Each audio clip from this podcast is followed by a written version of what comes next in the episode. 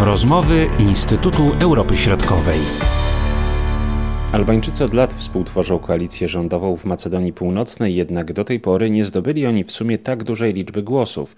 Trudno jeszcze powiedzieć, jaki ostateczny kształt będzie miała ta koalicja na czele z liderem socjalistów Zoranem Zaewem. Niewątpliwie priorytetem w polityce zagranicznej będzie dalsza integracja z Unią Europejską i przemiany gospodarcze w kraju, podkreśla profesor Agata Domachowska. Tak naprawdę trudno analizując te wyniki, stwierdzić, jak będzie wyglądał przyszły rząd. Można było się oczywiście spodziewać tego, że ta rywalizacja o zwycięstwo będzie przebiegała pomiędzy dwiema największymi partiami macedońskimi, czyli e, socjalistami i Wymero i.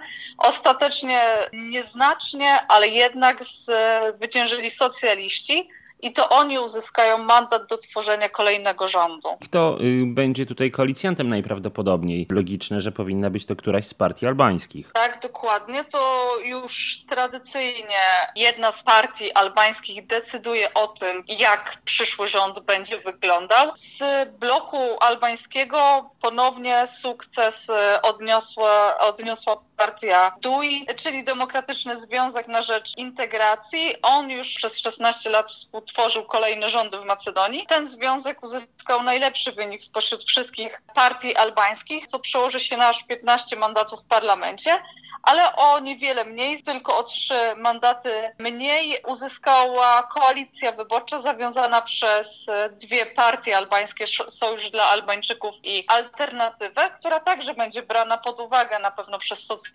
którzy będą rozważyć, rozważać kształt przyszłej koalicji rządowej. I tutaj tak naprawdę najłatwiejszym byłoby dla socjalistów stworzenie rządu właśnie z DUI, ale stworzenie rządu z DUI to jeszcze jest za, za mało, aby uzyskać większość w parlamencie. Można by było zaprosić do stworzenia rządu inną partię albańską, co dałoby minimalną większość 62 mandaty w 120-mandatowym parlamencie macedojskim. Problem jednak polega na tym, że w czasie kampanii wyborczej Zoran Zaev, czyli lider socjalistów, były premier, i prawdopodobnie przyszły premier ostro krytykował lidera największej partii albańskiej, Aliego Ahmetiego. Teraz e, będzie prawdopodobnie e, musiał złagodzić swoje stanowisko, jeżeli chciałby utworzyć nowy rząd. E, tutaj największym problemem dla Zarana Zaewa było to, że Dui prowadząc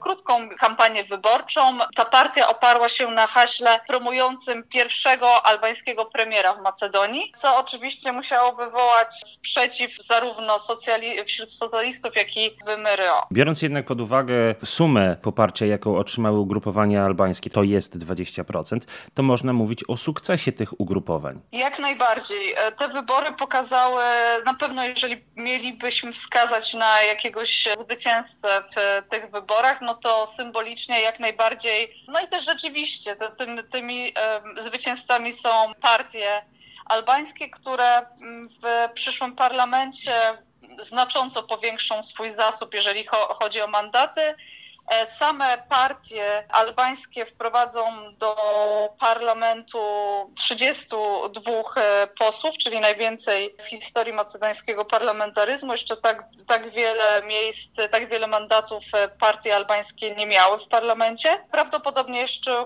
dwóch polityków albańskich, którzy startowali z list socjalistów, także uzyskali oni miejsce. Ta siła albańskich partii politycznych na pewno będzie E, większa po, po tych wyborach. Czy tylko Albańczycy głosują na partie albańskie, czy także no, nie Albańczycy y, widzą w głosowaniu na te ugrupowania szansę dla swojego kraju? Przede wszystkim y, nie da się ukryć, że ten elektorat partii albańskich y, jest to elektorat głównie albański i to przede wszystkim Albańczycy wciąż głosują na partie albańskie. Tutaj warto jednak zauważyć, że czasie tych wyborów po raz pierwszy socjaliści zdecydowali się na stworzenie takiej szerszej koalicji wyborczej, e, do której zaprosili jedną z partii albańskich, e, ruch e, BESA, dzięki czemu też ten swój potencjał o kolejne głosy albańskie socjaliści rozszerzyli.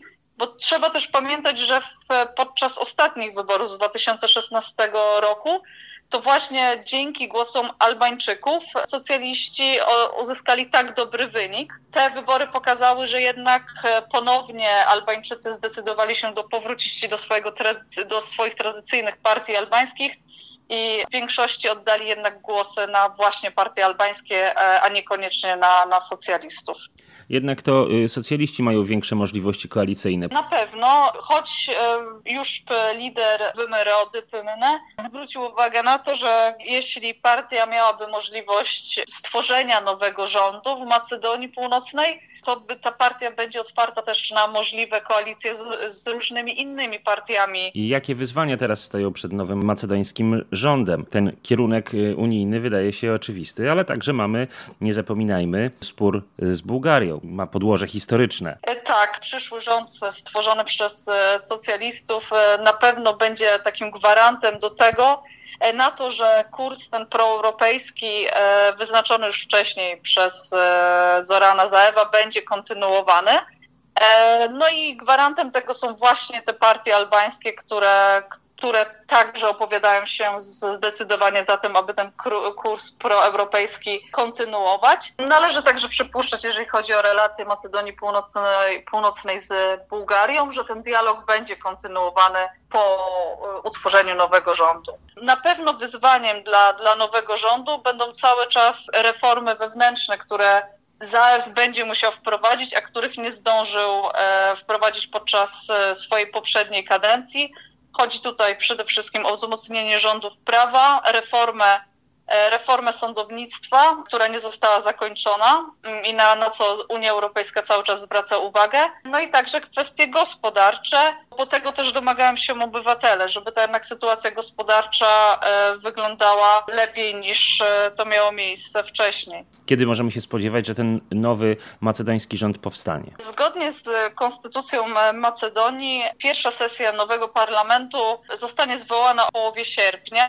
Sam Zaew, lider socjalistów, e, stwierdził, że teraz czas na urlop. Postanowił odpocząć po kampanii wyborczej i ogłosił, że tak naprawdę rozmowy co do kształtu przyszłego rządu rozpoczną się po święcie Republiki, czyli po 2 sierpnia. Więc optymistycznie możemy e, powiedzieć, że nowy rząd zostanie utworzony pod koniec sierpnia. Jest wiele znaków zapytania, kto ma tworzyć ten rząd, więc, więc można też przypuszczać, iż te rozmowy potrwają dłużej niż może nam się wydawać. Czekamy zatem na ostateczne rozstrzygnięcia. Marcin Superczyński, do usłyszenia. Były to rozmowy Instytutu Europy Środkowej.